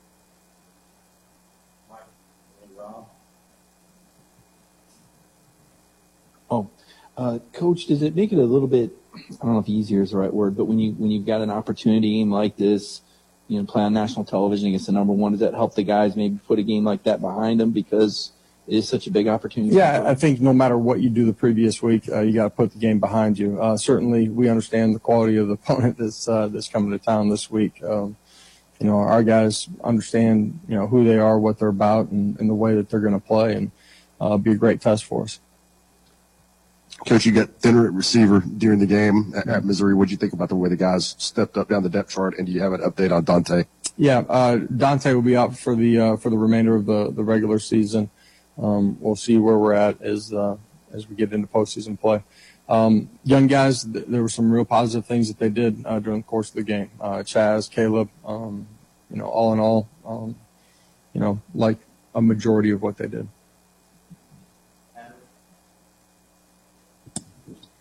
How much do you have to change offensively to compensate for the for the injuries at wide receiver? First Bru, then Dont'e. Can you really do anything scheme wise this late in the year, replacing them? Well, you're, you're always going to subtly change your, your scheme based on what you're seeing structure wise and personnel wise on the other side. Uh, you always try to put those guys in a position where they can go win. And, um, you know, in this one, there's a bunch of one on ones. It's going to be tight, contested coverage on the outside. Uh, at the end of the day, they're going to have to go win some of those battles.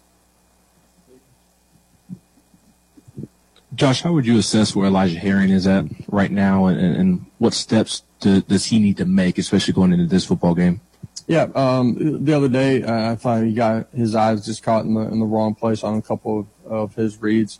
Uh, missed a couple open field tackles, but he did some good things as well. Um, he's a young player that's got to continue to grow. He didn't play extremely well on Saturday afternoon.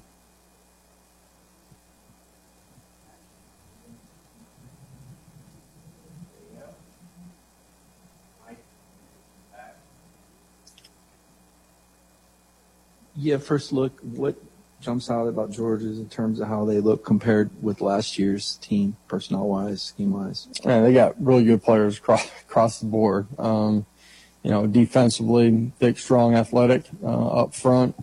Um, they can run. Um, they cover extremely well on the back end.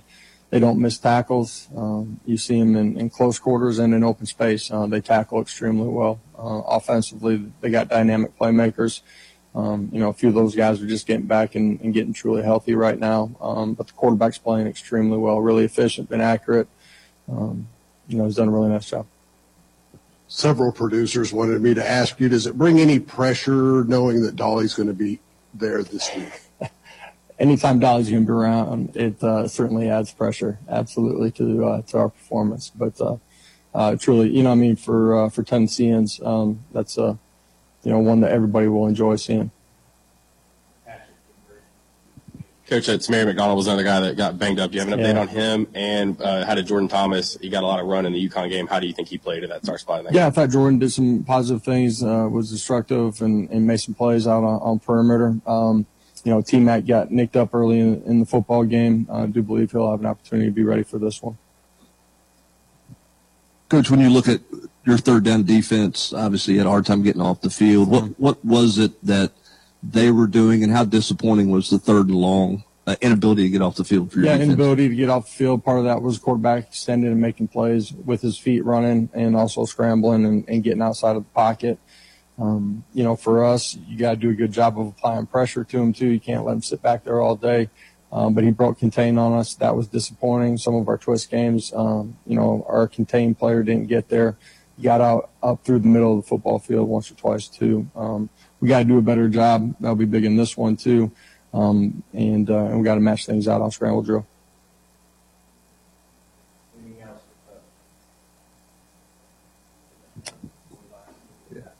You said post game that you were disappointed with the way that, that the team finished. Yeah. What, what, did when you watched it on tape? What did you see? And what, what did you mean? In terms of that? Was that one specific drive, or was it just the whole quarter? the, the what was it? couple, the last couple of drives. Um, you know, going back and watching watching it, uh, a lot of them did continue to, to play hard. I just didn't think we played very smart at the end of it. So, I was disappointed in that. Thank you, Coach. Appreciate it. You guys have a great day. There you go, Josh Heupel, meeting the depressed. Let's go back to the phones, and uh, we'll get our next call. I think the Wolfie was making a point. Go ahead, Wolfie. Okay, thank you, Tony. Um, anyway, though, uh, this will be a different season had we not lost to Florida. We'd still be at probably around two losses now.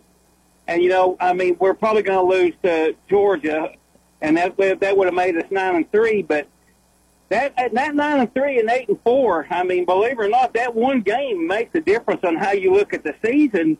And that Florida, that Florida loss, that was just bad. I mean, that was looking at the way they're playing right now. That was a very bad loss. Uh, uh, again, we're having this rebound thing to Florida. I think that's kind of interesting. I, I think you're right, though, Wolfie, in the way that I would look at the season, because uh, that's your ninth win, and that's the tops that I thought Tennessee would do. Now, I would still be wondering, I would be thinking about this Missouri game the same way I did about South Carolina last year. How could that happen at that point in the season with as much riding on it as appeared to be riding on it? So, uh, I would still have those questions, but I would I would feel uh, I, I would be satisfied with a season with nine wins and a win at Florida. And the thing about this too, really is um, I kind of saw this coming. I mean, I was wondering why all these people were predicting Tennessee to win when really, when I looked at that Missouri team and that quarterback, I just felt like that was a very bad matchup for Tennessee. I really did, and it showed up. And just like I think this week's a very bad matchup for Tennessee with Yes. Georgia coming in here. But I do think that we will play more competitive against Georgia because we're at home than we than we did up at Missouri. I'll tell you this, Wolfie, and I appreciate the call. If they come with those same defensive schemes, they're to get the hell beat out of them. You might as well not even put your uniform on. Unless they play, unless they play aggressively on defense, you might as well not even bother because you will get but absolutely destroyed in that game. So one streak's going to end either Tennessee's 14 game home winning streak or Georgia's 26 game overall winning streak. Back to the phones we go. Hello and welcome in. You are next up on a Monday. It's great. That's a great uh, little nugget there, Bry. Hey, Tony, Joshy boy. Hey, Josh. Joshy. What up? What up, Dino? Joshy. How you doing, Joshy boy? Good. How are you, big boy? Doing good, doing good. Good. Tone, uh, should Florida even strap up Saturday night going to Missouri because they're probably going to get the hell beat out of them? What do you think, Bino? You giving Florida a shot up there?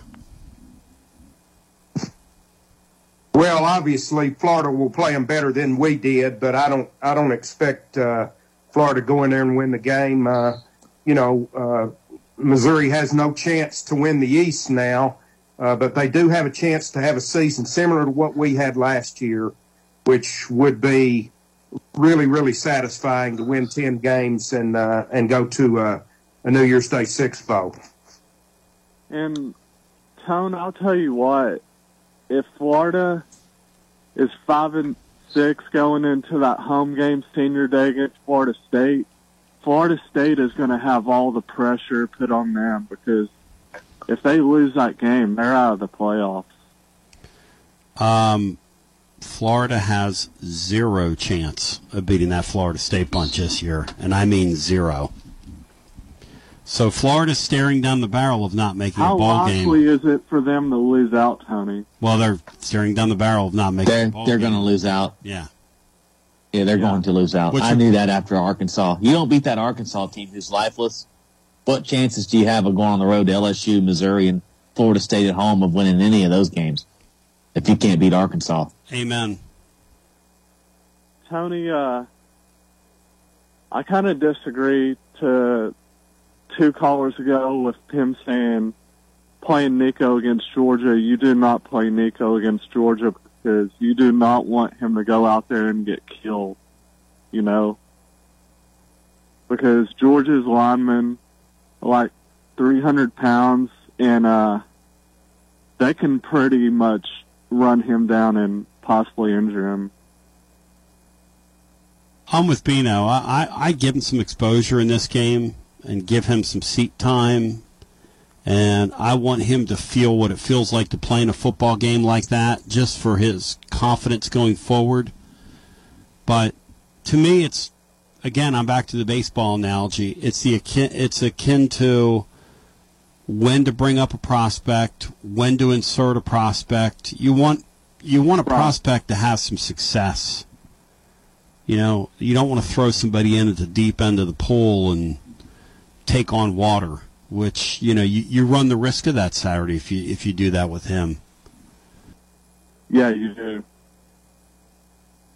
Or or he could be tremendously successful. You know, if he's Yeah. if he's tremendously successful, hey, more good, good on you if you try that. But I, I would not in this game. But I would at least play him a few series. Definitely do it against Vandy. Oh, I, yeah, there's no question. Bino, do you think he plays a series or two Saturday, Nico? Or are they going to continue this weird, almost charade that we've got going on here? Uh, I, I have no faith he's going to play on Saturday, Tony. Totally I think agree. he'll play some against Vandy, but I have no faith that he's going to play against Georgia. Tony, uh, do you think they fire both Martinez and Banks, or do you think uh, just one of them gets canned at the end of the season? Well, my, you know, I'm looking at, I'm not a tea leaf reader, but Martinez is in the last year of his deal, so whatever, Yeah. whatever there. Right. Um, I don't know. I don't know what's going to happen with Banks. He's the only assistant that hasn't been renewed, right, Tony? I think that's right. Yes, Bean Star. Yes. And from uh, this, we all knew going into the season we would have some offensive uh, regression. Do you think any of that is uh, like from the play calling? Do you think any of it is Halzle's fault, No.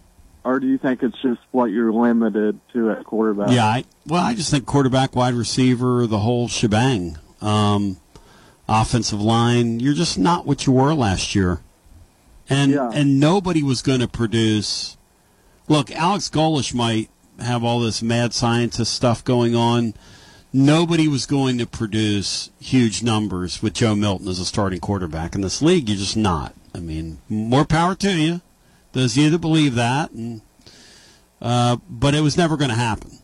It just wasn't going to happen. It's not going to happen. And if he came back next year, it wouldn't happen. Yeah, I agree with that. One more thing out the door, Tone. Like I said Saturday night, I think Heupel needs to take a close look in the mirror on who and who he shouldn't bring back, back next year for assistance. Thank you, brother. Yeah, it'll be interesting. It'll. Um, here's the thing about the changes, right, with coaching staffs now.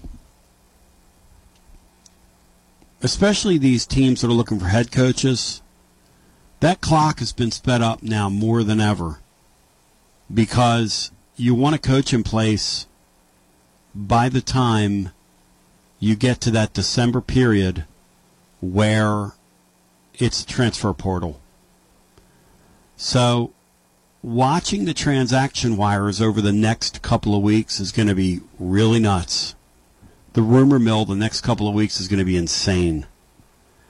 They've put these coaches in a in a spot now where they've got to jump around before really they should be jumping around. But that's the the sports the cl- the schedule and the clock in the sport makes no sense to me. It's almost like your season's irrelevant.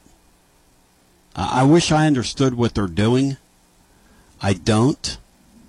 Um, I don't understand the the need to have the portal overlapping with the initials early signing period. That seems to make no sense. To coincide with when we get to a 12 team playoff, preparing to play playoff games. That will make no sense. But rest assured, we're all going to be monitoring who's going into the portal the next couple of weeks and then what the implications are for not only your position coaches and who stays and who goes, because kids going to get lied to. Uh, or you make changes beforehand, which you're not going to do that because these guys have been recruiting these kids the whole time. But it's all going to create a stew unlike we've ever seen. And I don't know. I don't know if anybody's going to be able to make sense of it. There's going to be a lot of rumors. There's going to be a lot of innuendo. If that's your thing, hey, pull up a chair, pop some popcorn, because it's finna get wild. I don't see any way it can't get completely crazy. Do you guys? Do you, Bino?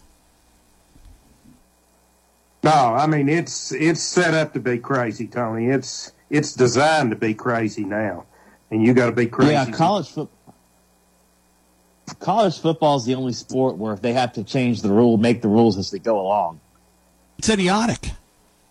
Yeah, it's it's it's nothing. There's nothing else like it. I can't think of another anything else like that. If you were to try to explain college football to somebody, where would you start? Where would you start? It. I just just tell them to to try to tune in and hang on the best they could. And then the question becomes, well, why? Well, you see, that's where the this is the period now where the athletes can leave and they can just leave. Yeah, they can just leave. And this is the period where the coaches can just leave who have told the athletes they're going to be here. Uh, so they just leave? Yeah, they just leave. And, and then this is the period where teams are preparing to play in a playoff, but yet coaches are going to leave these staffs or they're recruiting players off other teams that are in the play. They can do that? Oh, and this is the period where we have to figure out how many guys we're going to sign out of high school, how many guys we're going to take out of junior college, how many guys we're going to take off other teams' rosters, and it all lays one on top of the other, on top of the other, on top for no apparent reason. Can't wait till February to do that. Like none of that makes any sense to me. But this is what we're doing. And now, if you're a Texas A&M, you better have a coach hired almost after, right after Thanksgiving. You better have a head coach, or you're going to get left behind. You're going to get smoked in this league. And then Tony, not go ahead. Go ahead. No, not that I'm uh, stalking Adam Andy Sparks, but uh, I also read a little blurb in one of his items. Uh, in six years, Heupel's never fired an assistant coach.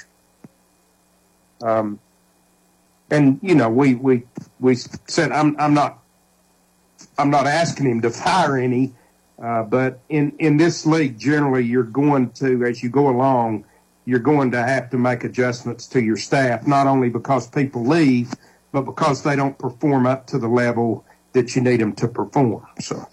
Yeah. You know, uh, when's the last time a coach got fired after a 51 to 10 win?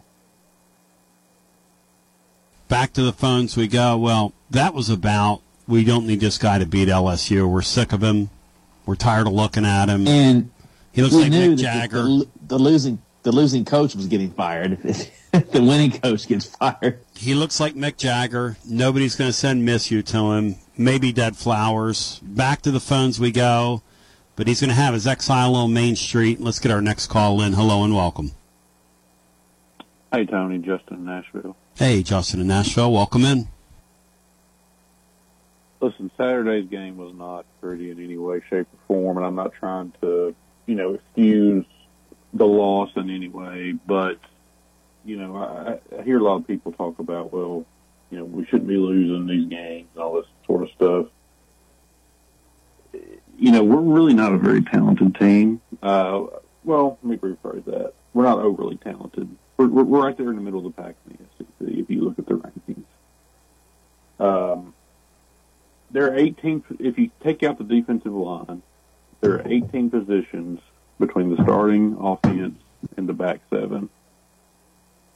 Starting at Missouri, how many how many of those players do you think that we started Friday, Saturday night were four star recruits out of those 18 positions? Boy, that's a great question. Uh, I will just wildly guess seven. Five. Wow. And one was Thornton who got hurt. Wow. Kentucky has six on their offense. You know, now our defensive line is really talented. We got four stars all across there, and they played well. But you know, I think there's this misconception that we have just you know just because of last year and you know some other things that you know we're supposed to be competing with these top teams. And reality is we're in the middle of the pack now. When you have a middle of the pack team, you need to play smarter. You need to you know, a lot of the intangibles in the game we really struggle with short down, yardage, yep. uh, third downs. That's where we got to improve. The, the one encouraging thing I think is that our talent should be increasing in the coming years, but it's not a quick fix. The only way in this league to increase your talent is to continue to to stack recruiting classes. One class isn't going to get you there. Two isn't you know, you, you got to just keep stacking those classes. And, you know, we're, we're seeing Heupel's first class that literally has two players left on it, uh, you know, show up. His first class, uh, you know, full class, which is underwhelming as well. You know, and then all the players that left from the Pruitt era. I mean, we're kind of in a little bit of a bridge now between more talented younger players and experienced players that aren't as talented. So, uh, and you know, to your point, the only way you're going to cover that up, the only way, is if you would have had like an exemplary superstar quarterback, which those guys can cover up so many sins, or another year of Hendon Hooker. To Bino's point, like somebody that went out there and had like a magic wand in their hand in that offense, but. Um, you, you raise a really interesting point, and going forward, the thing that'll be real, and I can't, and I don't think any of us know this yet. What does next season look like in terms of roster composition, in terms of players on the offensive line? Um, because again, I mean, we we've said this. We were saying it pretty much before most people have come to this conclusion, but they don't feel like there are offensive linemen that are there right now that are going to step on the field next year and play, uh, that are in the reserves. Hey, that's a tough spot to be in in this league. You can be in this league. You can say that about a few offensive line positions. You can't say that about your offensive line. That's that's not going to work. So, did winning in year two? Do you think that it? Um, created undue expectations on them the way they won last year, the the level to which they won. Because I heard on the post game the other night, well, aren't you supposed to be better in year three? And I'm going, not necessarily. No. Yeah, that's another thing. You know, this. Uh, some people have this idea of you're supposed to have an upward trajectory forever. Right. Uh, you know, it just doesn't work that way. I mean, you know, we're, like I said, we're a little bit of a bridge year where our talent isn't as much. But you know, the really, you know, to go eight and four this year to me, I think is acceptable. Yeah. And, you know, the, the performances, you know, we got to be, we can be losing by thirty, but still. Um, but yeah, I mean, in the coming years, you know, we should see the talent that you know they've evaluated, you know, perform. That's that's really what it's going to come down to. Um, you know, if, if they've been a good, done a good job recruiting and evaluating talent, then we'll be okay. If not, then you know we're going to struggle. So um, this year, to me, isn't as much concern as it is developing the younger players um, in the coming years, Mhm. making sure that those guys live up to expectations. Isn't it weird that more of those young guys haven't played toward that end? That's what this year is about. Yeah, you know, and I, I do, you know, part of me wonders too if, you know, they have a lot of seniors that are not as talented, but maybe the staff knows, hey, you know, if we can get eight and four out of this group, you know, just work on practicing and building up strength, things like that with the with the younger guys. You know, next year's team's going to be young anyway, so um, you know, really 2025 is the year that we're kind of building for. Um, you know, we're not building for next year as much as everybody thinks we are. We're building more for 2025. Boy, people don't want to hear that, man. They don't, but uh, I mean, you- you're just not Georgia. You're just not. You don't have five stars everywhere. No, that's know, right. You have to build it up. That's right. And, and Georgia, and I appreciate your call. And Georgia had the luxury this year of having so many players that they could literally grow their quarterback on the fly, which is what they did. The the, the Georgia team that Tennessee's going to see on Saturday, and the Georgia team that took the field in the first week of the season are two completely different animals. They are a gathering storm right now. And if you don't want to acknowledge that going into Saturday, more power to you. And anything can happen Saturday. Anything can happen. It's a college football game. But the team that started out the year for Georgia and the team that's going to take the field on Saturday, that team that's going to take the field Saturday could beat this could beat the team that started the season by a couple touchdowns. They are really playing well. Bino, did you think that quarterback had it in him to play to the level he's playing at right now? Uh, I did not. Neither did I. I. Did not. They- They've got McConkey back healthy, uh, who, who's a really, really good player. Um, and they're going to put Bowers back out there. I, I agree with you. I think this Georgia team is two touchdowns better than the one that we saw earlier in the year. And by the Um, way, yeah, and and, and go ahead, Bino. No, go ahead, Brian. Uh, go ahead, No, Tony. I just love. The, I'll- I'll I love the fact. I love the fact that that Bowers kid rushed to get back. It is so interesting to see a kid that loves college football that much, who truly could have sat there, even sat out the playoff, and nobody would have blamed him. Guy's a top ten draft pick in the draft. It's going. It's going to come at our expense, but it's it's kind of fun to see a kid that loves college football that much. It's refreshing. It's refreshing. And you talk about the defense and coaches. This defense has yet to allow an opposing offense to score 30 points all year. Alabama, Missouri got over 30 thanks to their defensive score. Back to the phones we go. It's it's a weird year in the SEC because the schedule was tantalizing because you can look at it and go, well, those teams aren't any good. But the caller from Nashville saying, and you're not either. You can pretend that you're the upper three or four team in the league, but you're really not. That's what he's saying. I didn't say it; he said it. And he was I, I thought that I thought it was a great call, Tony. And just from my perspective, from my perspective alone, um, and I, I believe Josh Heupel is the first guy that we've had here since Philip Fulmer that's worth having a little patience with. I know he makes whatever he makes. That doesn't make this go any quicker. I don't care what they pay. No, I- doesn't I- make me smarter. That's right. Doesn't make this go any quicker. I, I love that somebody texted me the other night, well, you're going to cover for a guy making $10 million. Hey, listen to you fools. These guys are all overpaid. And just because you pay somebody extra money doesn't mean you're going to win games. It's always been about the players. You know who the two hardest working people in recruiting are? The guy at Georgia and the guy in Alabama. You know why? because they know a long time ago that it has nothing to do with them. It has everything to do with, hey, we at Georgia were able to introduce this quarterback to college football, and we had such a great roster that we could basically hide him and grow him to to the now to the point where at the end of the year we're getting ready to smash some people. And unfortunately for us, I'm afraid we're going to be in the path of that storm. I hope I'm wrong.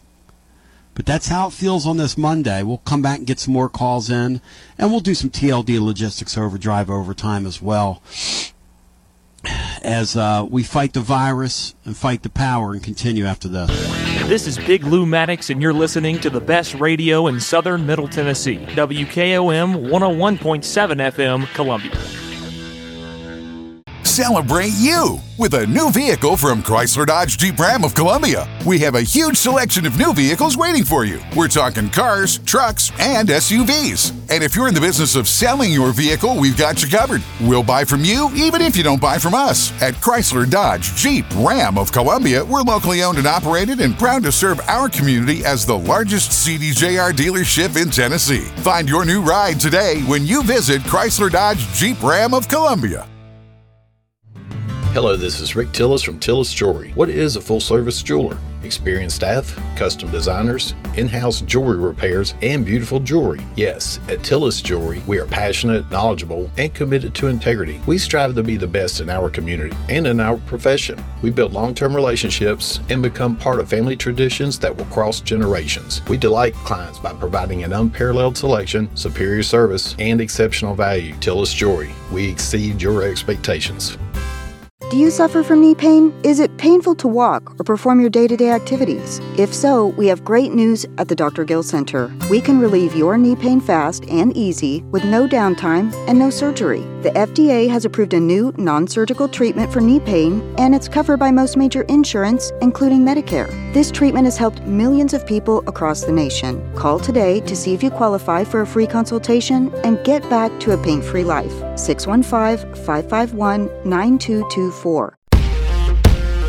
Brown's Body Shop has two locations to provide your vehicles with high quality body and frame repairs, the best paint jobs, and custom body fabrications. Brown's Body Shop has been successful for more than 50 years because of their highly trained personnel, competitive prices, superior customer care, and timely service. Don't put off body repairs or that custom paint job at Fenders. Go to Brown's Body Shop today, 1505 Nashville Highway in Columbia, 129 Alpha Drive in Franklin.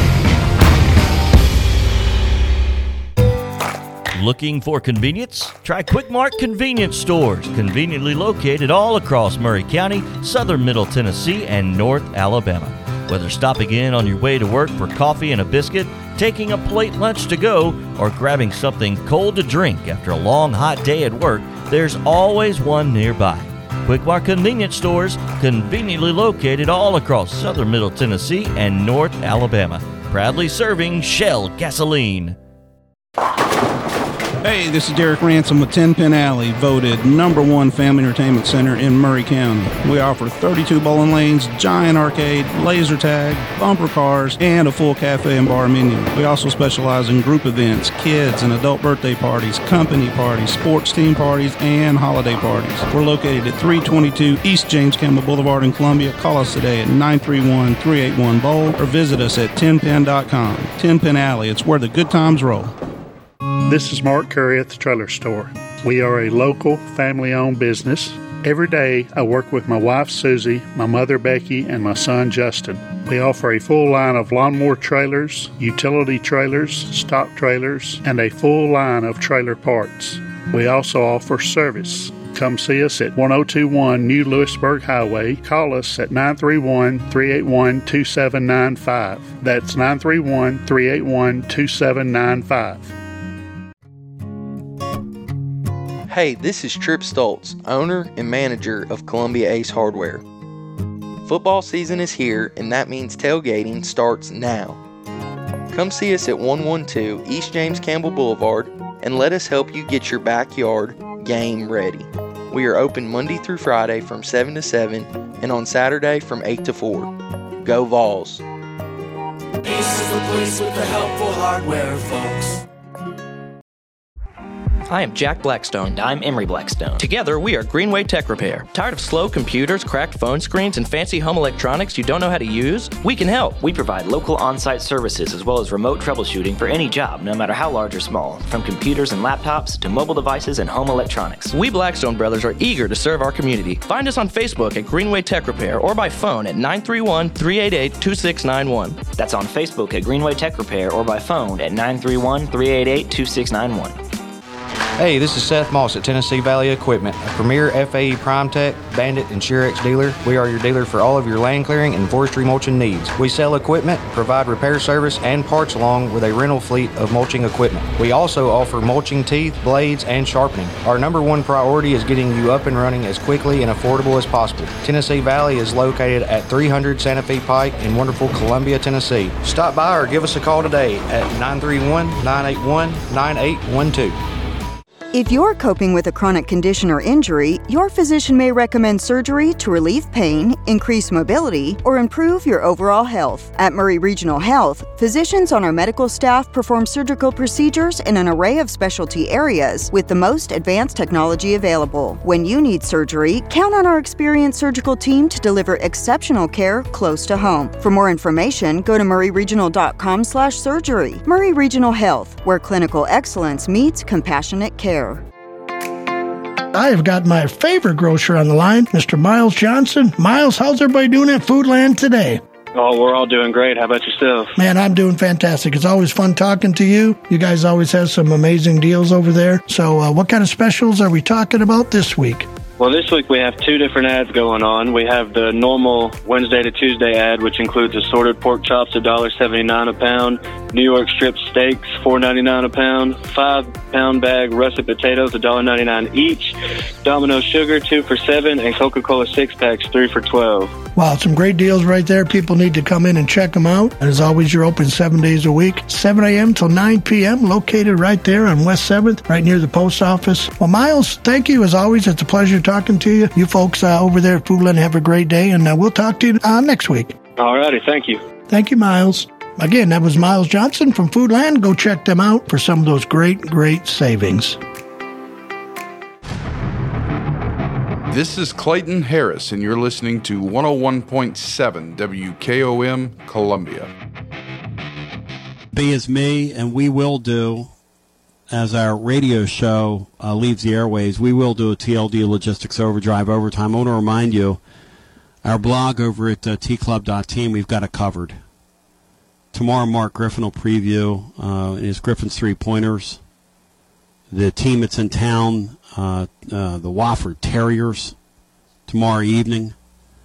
Uh, so we also uh, will have some other uh, news notes and snuggets. I got some inside stuff on the hoops team as well, but some stuff on the around the football situation. Um, it's going to be a really interesting finish to the year here for this Tennessee team. Orange Throat today has got a great report up there. Matt Dixon will be uh, dropping some knowledge in the spot as well. And then we'll preview the Georgia Bulldogs as we go. I think it's going to be a really, really hard game for Tennessee. Uh, I mean, is it winnable? Sure, it's winnable. I don't know how winnable it is.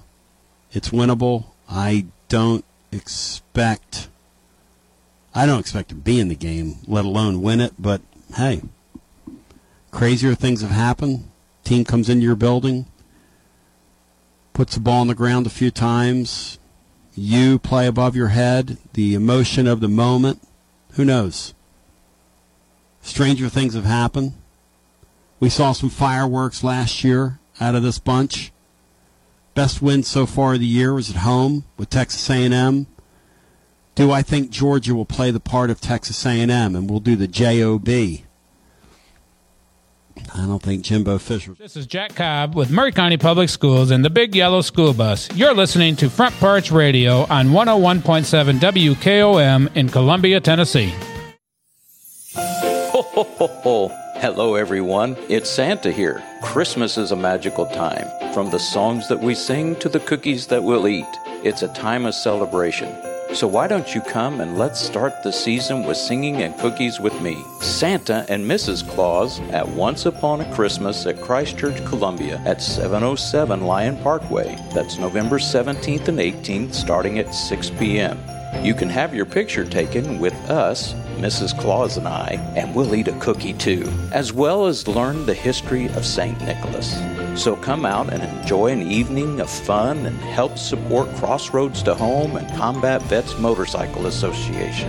That's Once Upon a Christmas at Christchurch, Columbia at 707 Lion Parkway here in Columbia. You can call 931 540 0898 for information. That's 931 540 0898. Built to win. Touchdown, Alabama! Built for championships. Throws intercepted, Alabama! Built by Bama. Alabama is still Alabama. The Crimson Tide play here. Join us Saturday as the Crimson Tide take on the Chattanooga Mocs. Our coverage begins at 8 a.m. on your home for Alabama football.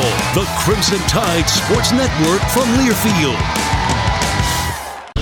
This is Big Lou Maddox, and you're listening to the best radio in southern Middle Tennessee. WKOM 101.7 FM, Columbia.